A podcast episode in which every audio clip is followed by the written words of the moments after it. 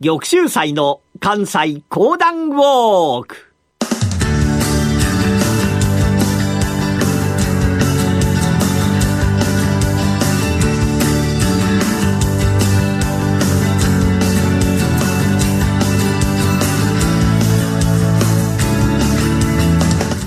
玉州祭の関西講談ウォーク。この番組はなにわの講談師玉田玉州祭さんにこれまで歩いてきた歴史上の人物や出来事にゆかりの深い関西のさまざまな土地をご紹介いただきます。今月お届けするのは後醍醐天皇や足利尊氏が活躍した太平記の時代のお話。それではこの後玉州祭さんにご登場いただきましょう。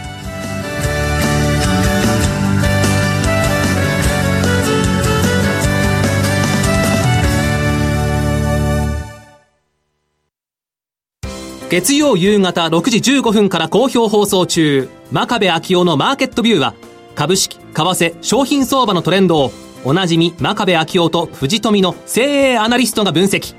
マーケットの今を捕まえろ。真壁昭夫のマーケットビューは、月曜夕方6時15分から。皆さんこんにちは。玉田玉州祭の関西講談を置く。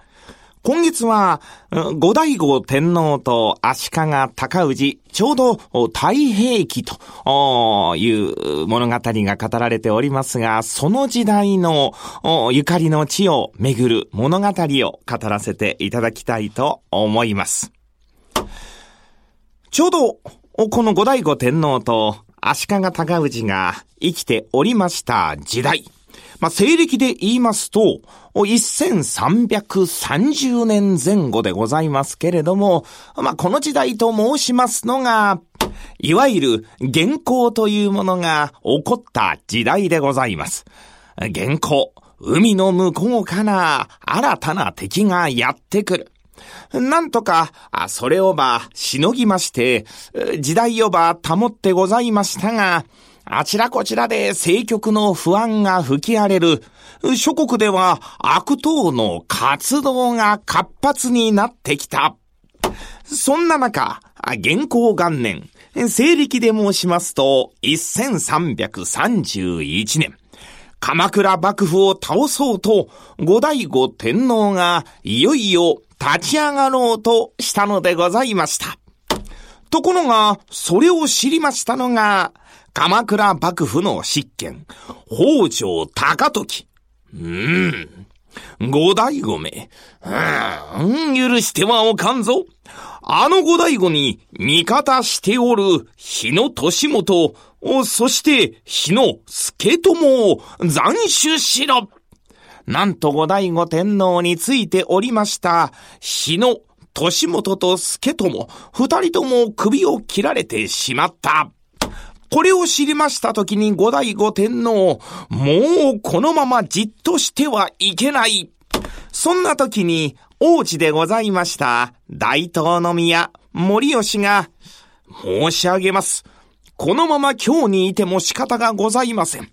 こうなれば、いよいよ挙兵をなさるべきかと思いますと。このようにご提案申し上げますと、五代五天皇。ついに自らが立ち上がった。現行元年8月の24日の夜更け、密かに今日は出立いたします。翌日、奈良までやって参りましたが、申し上げます。帝に、味方すると約束をしてございました。そうどもが集まって参りません。何？集まって参らぬと申すか？しからば、どのようにすべきであるか？すると周りの者たちが、ならば、笠木山に行かれてはいかがでございましょうか？笠木山は天然の妖怪でございます。あそこにこもられたならば、いかなる大軍がやってきても、必ず必ずしのぐことができまするので、うん、あいわかった。しからば、いた仕方がない。笠木山を目指そうぞ。こうして後醍醐天皇一行が新郎馬変えまして、笠木山に向かったのでございます。やってまいりましたのが8月の27日。今でもこの笠木山、登るのは非常に大変な要害でございますが、今はまだ綺麗な道が出来上がってございます。昔は天然の山。あその、険難なる山をば、一歩、また一歩と、登ってやってまいりました後醍醐天皇。その場所の本堂をば、皇居といたします。後醍醐天皇は、その皇居で寝ることと相なるわけでございますが、ある日の夜、夢の中で大きな大きな常緑樹が現れた。なんじゃ、この立派な木は、思っておりますと、南の枝が遠くに茂っておることがわかりました。その南の枝のすぐ下に、多数の大臣、また多くの官職につながる人々が列座をなし、南へ向いたる神座には、五座の畳を高く敷いた空席があり、同時二人が天皇を要請してございます。なんじゃこれは、と思いながら、はっと目を覚ました。五代五天皇が、これは、天の継ぐところの夢というやつか。なるほどな。大きな大木、木、その南が茂っている。木に南と書きたるは、なるほど。くすの木という字であるな。こうして、笠木寺の住職、上手坊力士を呼びます。上手坊、このような夢を見たが、その方何か心当たりがあるか。ああ、それはそれは、えー、申し上げます。河内の国、金剛山の西に、くすの木正成という弓矢を取って名を得たる者が住んでおりまする。早速、死者を派遣なさいまし、必ず必ずあなた様のお役に立つことでしょう。んそうであるか。しからばすぐに、くすのきまさしげをここに呼べ。はあはあ。すぐに死者をば、金剛山の西、くすのきまさしげのところへ向かわせますと、くすのきまさしげ、即座に忍びて、笠木の山へと参上いたしました。五代五天皇。うん。その方がくすのきと申すか。ほほ。今の世、乱れておる。すべては、今の幕府のせいじゃ。だからな、鎌倉幕府を打倒し、天下を今再び統一しなければならぬ。その方何か策はあるかはあ、申し上げます。武略と知略との二つにて、候。なるほどな。で、どのような？は、実はこうこうこういうわけでと、楠木正成が考えておりました。武略、知力とを述べる。うーん、そうであるか。あい、わかった。うん、わしは安心をしたぞ。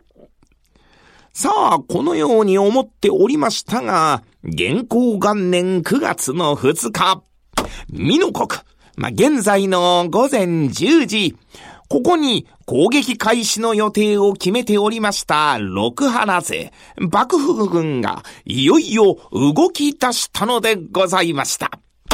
ところがね、それに抜け書きをいたしましたのが、高橋、小早川という男たちでございます。いきなり笠木の山、俺たちが落としてしまえば、俺たちの手柄になるから。幕府軍の中から抜け出しまして、高橋小早川が笠木の山へとやってまいりましたが、あっけなく負けてしまう。はははは高橋小早川め、なんとも情けない奴らじゃ。自ら抜け駆けをして、それで負けてくるとは、情けない奴じゃ。六原方は、そのようなことを気に介せず、七万五千余軍の大軍によって、笠木山を四方から、いよいよ包囲をして、攻撃をするというお話が、ここから続くわけでございますが、この続きは、また次週のお楽しみ。玉田玉秀祭の関西講談ウォークでした。どうもありがとうございました。ラジオ日経ポッドキャスト過去に放送した番組の一部やポッドキャスト限定の番組を iPod などの MP3 プレイヤーでいつでもどこでもお聞きいただけます。詳しくはラジオ日経ホームページの右上にあるポッドキャストのアイコンからアクセス。